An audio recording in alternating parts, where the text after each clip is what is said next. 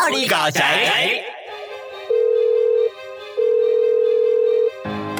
范教官，魏仲廷，他魏仲廷，魏仲廷他他。可以自由切换到 PlayStation 香港服务区来购买未经文化部审查的游戏，例如《侠盗猎车手》《最后生还者》还有《毁灭战士》等限制级作品。我认为这些游戏有活动、暴力、色情、血腥、贩卖毒品的行为，严重危害广大青少年的身心健康。希望白教官你可以及时彻底封杀。喂，白教官，知道了，方同学。国家会感谢你的协助。协助。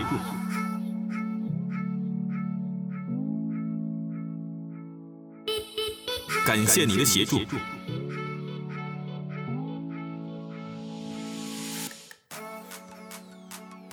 马罗，你最近都在干嘛？最近就是到处跑啊，然后工作啊，这样子。嗯嗯，你也是吧？我最近都在剪 podcast。你现在是一个斜杠吗？最近这个疫情导致我的斜杠越来越斜了，越来越斜，已经倾斜到倾斜在 podcast 上面了。对，不能再斜了，大家收听一下好吗？呃，因为大家继续收听，你就就是完全倾向于 podcast 的这边啊。我们下一篇就写作文好了。对啊，我们还是回去学一下那个演员的诞生，演员的诞生，演员。的演员的副业 是有多难讲？不能学一下他们写一下那个作文吗？然后来朗读，朗读吗？其实压力很大哎，就就是在在声音这一块，我们两个就算不不是完全专业，但是也应该要有一个样子。可能听的人觉得说，看这样好难听哦，听不下去，不是蛮恐怖的一件事情吗？可能是我人生本来是很难听吧。我人生本来怎么样？要不要听啊？就就不要听啊！我的人生本来就很难听，你要我怎么样？你们就想听 NTR 之类的？我的人生比不过 NTR，！人生比不过 NTR！我的人生那集居然比 NTR 那集收视率还要低。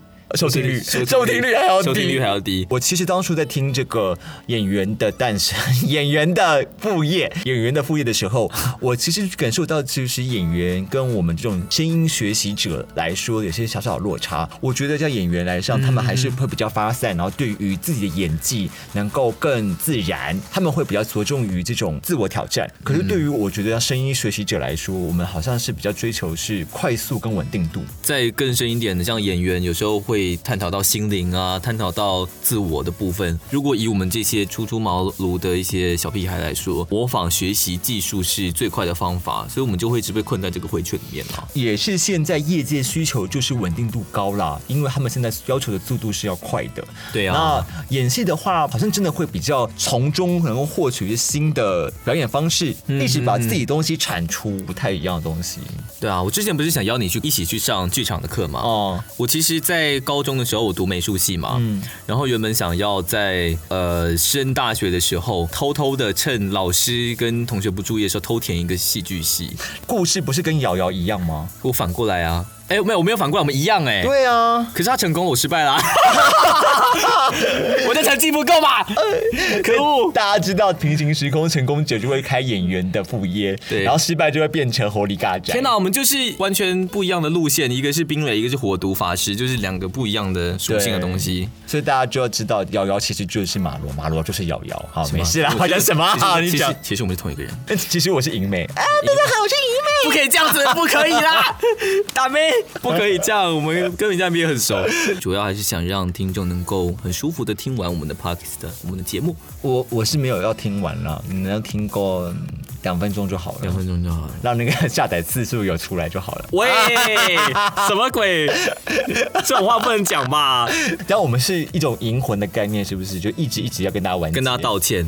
我们从第四集开始，每一集都在完结，每一集都完结，说啊，这集就要完结了。对哦，想当初跟你们见面的时候，你还很小，刚刚那些人，像是一零二二玉美，根本连跑步都随便跑。想想到他当时的体脂肪都已经，哎，不能讲到体脂肪啊，不可以吧？好啦，所以我们赶快进入我们第一段的新闻。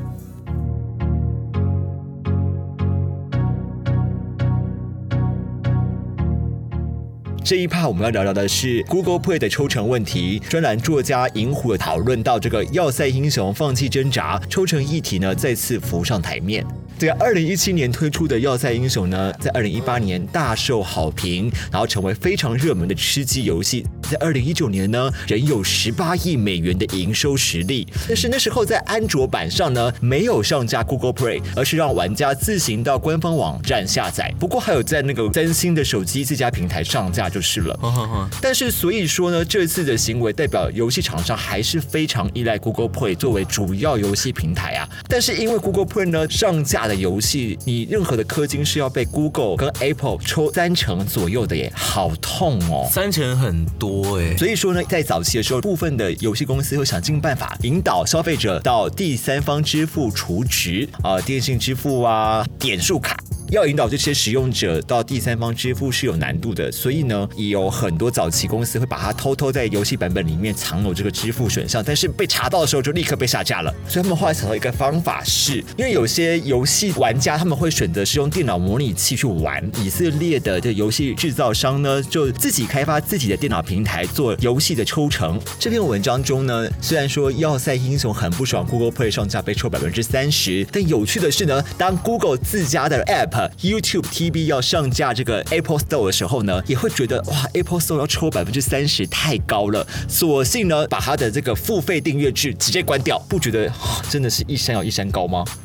啊，就是自己可以抽，然后别人抽不起他的。对啊，当他自己变成这个软体商的时候，突然觉得平台商你这抽太高了，所以他自己也觉得三十八太高了嘛。对啊，我也觉得很幽默哎哈，当然是不同的单位啦，不同单位其实不能这样一并来看，只是觉得说，是啦是啦，这个新闻后来我有去做了一些功课，后来发现其实各平台三十趴是蛮正常的东西耶。是啊，大家都抽三十趴。哎，我们先讲讲一下这个要塞英雄这个游戏好了，要塞。英雄是怎么样的游戏呢？其实你刚才讲到这里，我才意识到一件事情：是要塞英雄原来有手机游戏啊。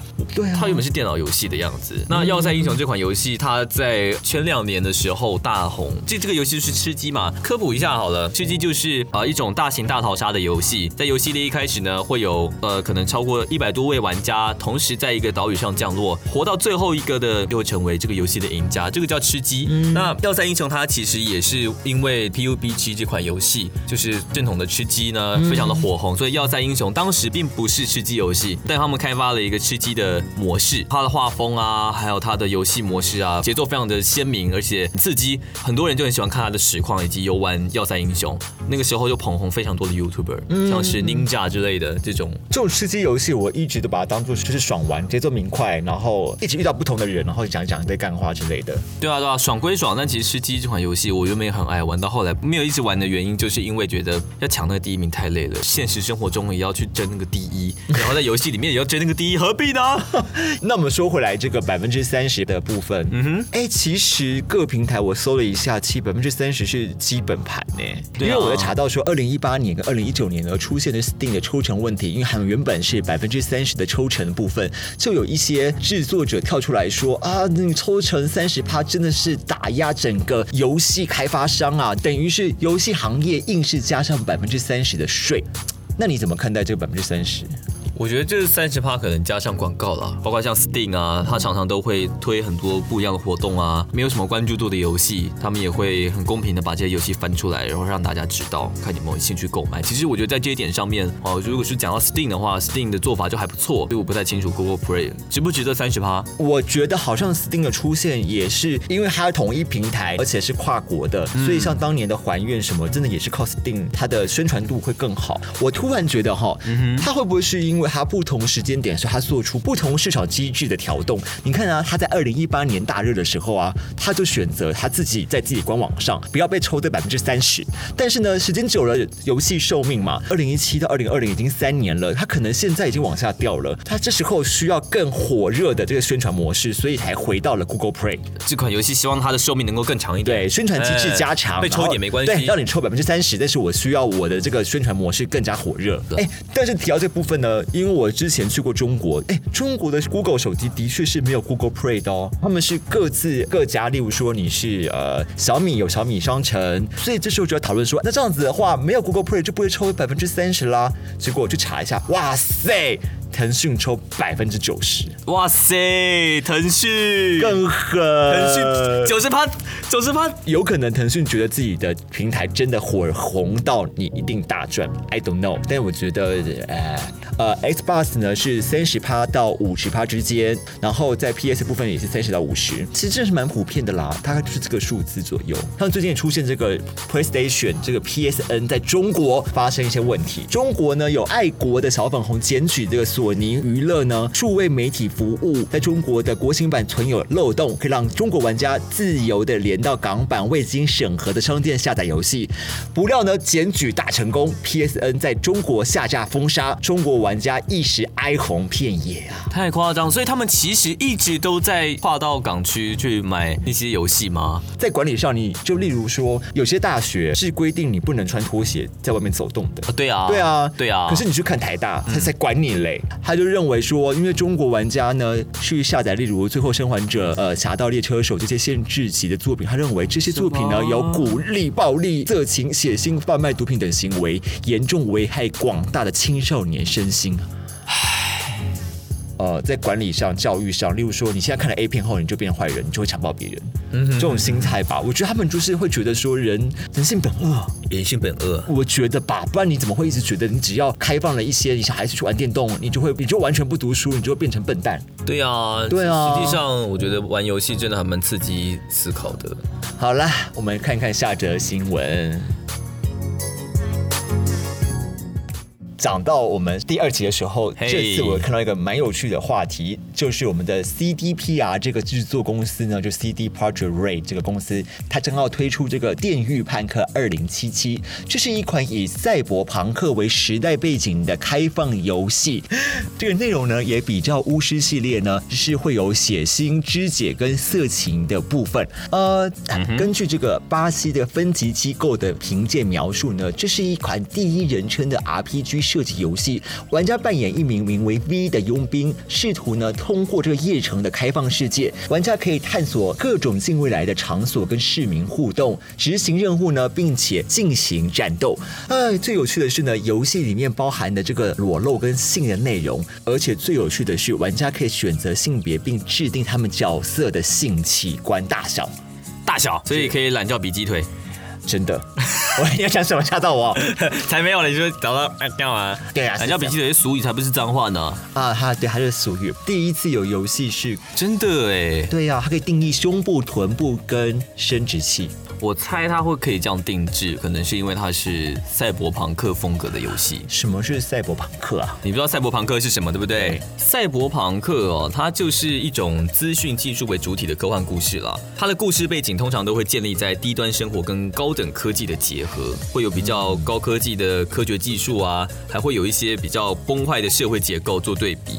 像是前阵子有些电影啊，《银翼杀手》《战斗天使艾丽塔》，这些都是还蛮有名的。还有《攻壳机动队》也是很有名的赛博朋克。这个好经典哦，对吧？他们就是会有机械人的身体，嗯，好会有机械意志，但然后又要保有人性。这种故事呢，可能人的灵魂啊，到了机器人里面，这种故事啊，就会成为赛博朋克的主题。那这个东西已经持续很久了，而且它非常有魅力，但是一直没有一款非常正宗的赛博朋克游戏。那这个应该就算是第一款真正的在描写赛博朋克的游戏吧。虽然之前都会隐隐约约的打到了，但这一款是比较特别，是它还特别是开放世界。对，它是开放世界，所以大家非常期待。我想它为什么可以就是自定义胸部啊、臀部啊、生殖器官，可能就是因为他们可以安装吗？电子哦，因为电子机，而且它本身是电子人，感觉没有这么直接的碰触说人体的感受吧？它不是真实的人哦。原来就是这个一九八二年这个大有克洋的这个阿基拉，阿基拉就算是赛博朋克了。嗯，对对对，他是完完全全的赛博朋克啊，其实它影响了很多作品哎，像《火影忍者》其实一开始也是想要完全仿阿基拉。嗯，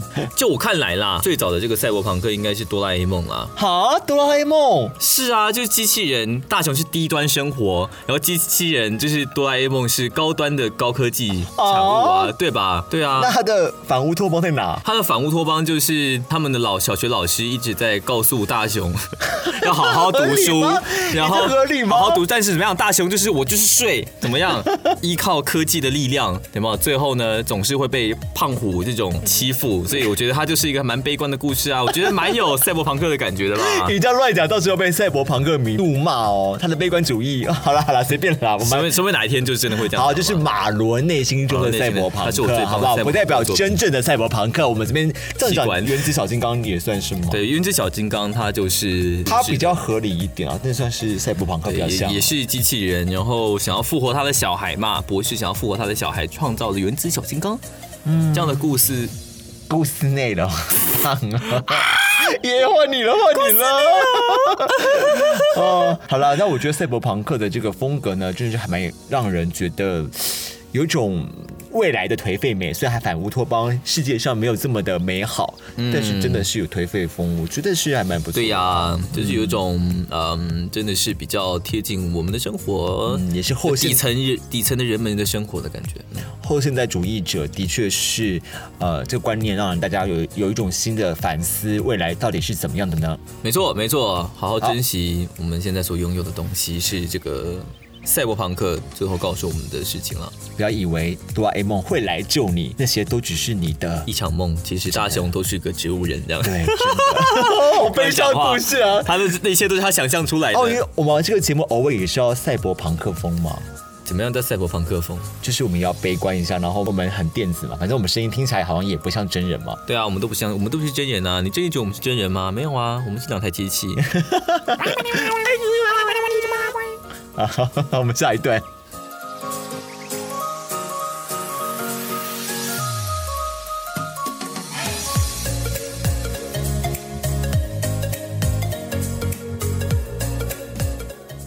我觉得啦。也许啦，哎，但说到这个部分，我其实是好奇，说看一下那些绘师或者是作品游戏里面，通常会让女性的胸部特别大，因为会吸引这些课程嘛。男性性向就不用说了啦，因为男性就是喜欢性器官比较大、比较明显的。不一定。但是，但是呢，我比较好奇的是，在绘师界里面来讲的话，胸部大小都是画大的吗？嗯，也会有平乳控吧。控，我觉得比起胸部大小，好像胸部的形状或什么会比较是会师会。注意的点，当然也会有些会是就想要画大胸部啊，比如说超乳之类的。对因为你知道我，像我之前有去接触过一些跟时尚产业的东西，时尚产业来说是喜欢女性胸部不要太大，因为她穿衣服是比例会比较好的。而且你胸部越大，其实你穿衣服肯定会更胖。对，那这个部分在宅文化来说，因为我们也知道，maybe 像西施会的衣服都穿枯具，哎，其实很多就是会是大大们非常重视这个时尚产业的文化的，小胸部的文化没有带入这个。会师界吗？对啊，是有的，应该蛮多平乳的吧？像我们的初音未来就是平乳啊，是啦，对吧？啊，我们现在科普一下所谓的这个平乳像。呃，我查到的资料是说，呃，平乳像的特色主要是大家对于萝莉的想象。这个资料是说呢，未发育的女孩或者是刚发育的这个少女，乳房大小呢通常会比较小啦，所以叫平乳。通常呢，这种是萝莉幼女，然后常见于就是一些某些小少女。所以说呢，这个平乳像基本本上都是一些比较萝莉控的人会喜欢。所以说到这个平乳像呢，我自己是有去 Google 一下它的这个文字定义啦。它是说呢，一般未发育的少女或刚发育的少女的胸部大小呢，通常比较小，所以是平乳。通常呢，喜欢平乳像的人都是一些萝莉控。诶，对啊，但这样子的话，我觉得正好也不算是我刚刚讲的这种时尚圈的小胸部理论。只是因为他们比较喜欢萝莉吗？但是我跟你讲，我以一个会师的立场讲一个很重要的点，嗯，就是关于萝莉控，哈，这个是非常争议的一个词。像是你说十六岁的初音，她算是萝莉吗？萝莉应该十六岁左右，或者是到十四岁到十六岁。嗯，但真正的萝莉应该就是要再更小一点吧？就是说的没错哎，就是我看到很多萝莉，她们虽然是平乳，但是她她们的身材的曲线还是凹凸有致。可是如果你是个小孩子，你就不该有那样子的骨架，你懂吗？所以我很常在看到一些人，他自称自己是萝莉会师的时候，但是他的那个人物的那个体态又不像是小孩子会有的，我就会很生气。我觉得你讲的蛮合理的，因为如果现现在的游戏来说，它的设定基本上主角都是十六岁，萝莉就是要比主角再更小啊，怎么会是十六岁呢？对呀，对呀，所以说十四岁、十二岁，啊，十二岁、十四岁、十岁都有啦。哦，是叫萝莉，啊，当然是不小啊，那时候还在生长而已。对啊，后来就是好像大家想要区分，就是我刚才说的那种小女孩跟萝莉的差别，衍生出幼女这个词。嗯，所以身旁真的有人是会认真的让胸部不要看起来这么大吗？啊，我身边蛮多萝莉控会师的啦。对啊，他们。们有些人呢，就是画画的还蛮写实的，就是他们的骨架或者是什么，就是小女孩该有的样子，他们就很喜欢小女孩。呃，以时尚界来讲的话，其实像欧美来说，他会喜欢让女性的胸部是自然的，不要有挤压。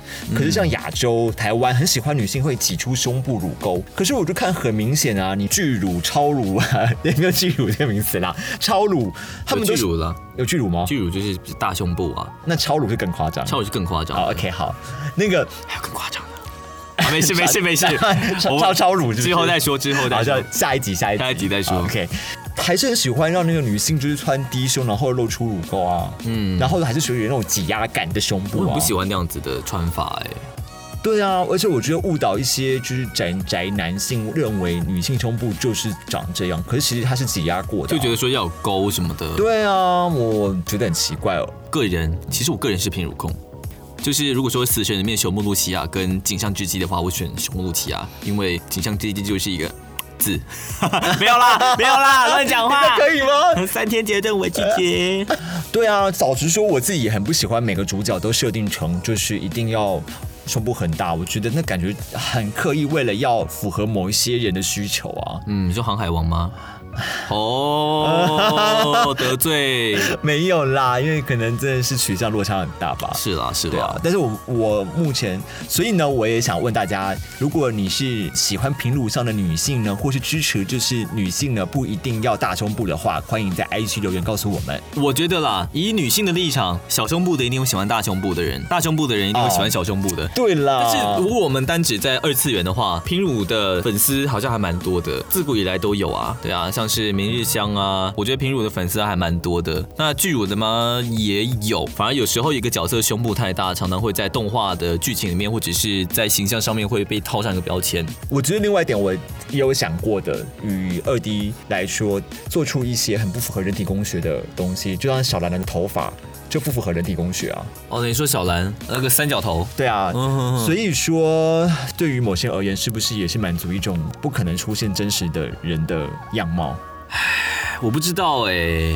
不然，如果有听众，你是一个巨乳控，你也可以在就我们这一集的 Instagram 下面帮我们留个言，告诉我们你的想法。如果喜欢那个小胸部平乳上呢，留言给一零八七；如果喜欢巨乳的人，留给马。所以我要吸收那些巨乳控吗？也是可以啦，也是可以啦。巨乳控私讯给我，让我知道怎么样。你不用私讯啦，留在是留言下面，我们就会部分对，就会有马罗回给你，或者是一零八七回给你。OK，好吧，好吧，我就 OK 了。我们下一段，好，我们下一段。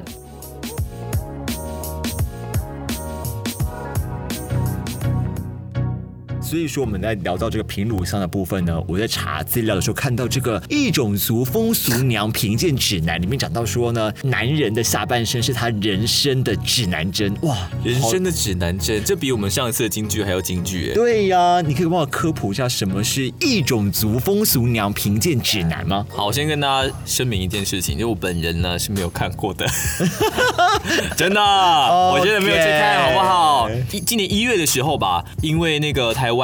巴哈姆特动漫风进了这个异种族风俗娘评鉴指南，我们就称它异种族好了。嗯这个动画是在演什么呢？它就是在演在奇幻世界的主角们在这个异世界里面去嫖妓，对，然后去做出评鉴指南的一个故事。所以它实实在在的就是一个 R 十八的作品，而且要在电视上播。你们知道动画有分表翻跟里翻？通常这种漫画应该被分类在里番，就是所谓的 R 十八动画 H 动画。但是很明显的，动画公司好像不怕，他们就把它画成表番。虽然说是胸部啊，还是生殖器官，其实照样露。风格也是比较偏搞笑的。对啊，他画风其实很搞笑。对，它是一个搞笑漫画。他可能以为画搞笑我就没事，殊不知你内容就是很有事啊。也许他不是觉得会没事，应该就是说他他就是想画，我不管，他就是很叛逆。哎，所以呢，巴哈姆特也非常叛逆，上了这部动画，而且是无修正，就是完全。没有打马赛克，然后放在他们的巴哈姆特动漫风里面。结果呢，这个事情就被网友放到推特上面讨论，就引来了这个轩然大波，说天哪，这个小孩子可以免费的收看无修正的啊十八动画，这样是 OK 的吗？所以那个时候巴哈姆特就紧急做了这个修正，就变成说这个东西只有 VIP 能够看。那大家说啊，那付费就能够看，还不是一样的道理吗？后来他就说好嘛，不然现在我们巴哈姆特的 VIP 呢，就是要满十八岁才能够办。所以你要拿你的证件来，而且呢，这个动画因为它实在是争议太大，毕竟它在描写性嘛，嗯，很多国家不一定能够接受这么大尺度的东西。嗯，就算是日本也一样哦。嗯，在日本那边呢，甚至就是原本的动画公司都已经怂了，就是被压力。大到已经他们没有办法正常的画这部动画，然后很多电视台全部都下了，但是就只有台湾的巴哈姆特动漫风还在播，哇，台湾 number one，耶 number one，很很佛心啊，大家都说哇，这巴哈姆特佛心佛心，对，台湾 number one，但是蛮特别的是，它就因此变成实名制，哎。对呀，为了这一部动画，然后花了大钱，然后变实名制，完全改变，哇，真的是一个很大的一个新闻吧？我想当时真的是还蛮有趣的一个事情。那我问你哦，就是李帆通常他在推广他的东西，通常会怎么样的操作呢？我不知道哎，因为李帆通常我我如果不小心看到李帆，我说不小心，我不是去查的哦。呃，看到李帆都应该是在网络上，就是已经别人翻译过了。所以正常的李帆该怎么推广，其实我不太清楚。应该是卖，应该是做成 DVD 吧，或者是或者数位版一样。这种作品如果放在 p o m h a 可能就觉得没什么了不起，可是放在巴哈姆特就说哇塞，对对对对，是一种巴哈姆特一边在放着什么超人力霸王，另外一边在放着异种族风俗娘贫贱，那个感觉真的很奇怪。对呀，对呀，真的是。像旁边是忍者乱太郎，还是巴哈姆特要出自己的 p o m h a 了？哦，原来是这样，巴哈姆特，哎。好会赚钱，很赚钱呢，真的很赚钱。卡迪诺论坛它就是以前就有点像伊利那样子，也会有那种可以放色色的东西啊，H 曼啊、李帆之类的。哦，原来如此。我不知道巴哈姆特会不会想这样做啦，毕竟 R 十八的东西，我看的做的最过火的，应该就是这一部异种族风俗良品剑了。这时候只能说，巴哈姆特，你干得好，你这个坏胚子。但是我再再次声明，我没看啊，呃，我也没有看过，没看过。虽然我其实有点好奇，因为为什么好？那句京剧真的是很有趣，真的。男人的下半身是你人生的指南，欢迎大家去，不能去，不能去，好不好？不要乱讲，不要去，不要去哈，不然看我们就好了，不然这样好了。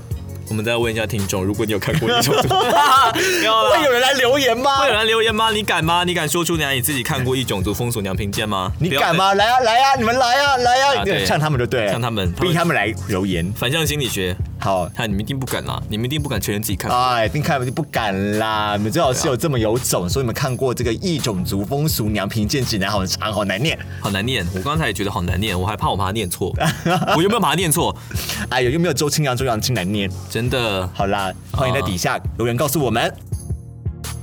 我们这一周呢聊到了初音将在三创园区的活动，没错，一个新的主题餐厅哦。然后我们的犬夜叉经历二十周年之后，终于出现了全新的故事哦。呃，这个叫半妖的夜叉姬。再来是鬼灭最后一集发生的最终回发情期，Final Fantasy，Final Fantasy。当你周围没有敌人时，就去做吧，Just do it。然后接下来呢，是我们这个电狱判客二零七七出现的克制化的生殖器大小组成，将在六月。释出新情报，没错。除了《电狱判客二零七七》还没有出之前，大家可以去回顾一下《异种族风俗良品鉴》，可以吗？这可以吗？也可以讨论到这个各游戏平台，像 Google Play 或 Steam 的抽成问题，抽好抽满。以上就是本周的 Holy 嘎宅。我们这 Holy 嘎宅呢，是由我跟马罗天天没有天天，每周也不一定每周，偶尔会精选一些。哇靠，胡说八道哎，常常可以了吧？可以可以，常常可以，常常精选一些我们有兴趣的宅话题，让大家知道。那我们的节目呢，会在三岸之声浪的这个平台上特别的播出。没有啦，是因为这个是台湾的平台，我们希望能够多帮助台湾平台去成功的推展新的文化。以上就是没有以上了，以上就是已经以上太多了。以上以下，我们以上是工伤了，那我们以下呢就要跟大家说再见了。以下以下是人生的指南，以下是人生的男人又是风又是风俗，没错，我是一零八七，我是马罗，我们下周见喽，拜拜。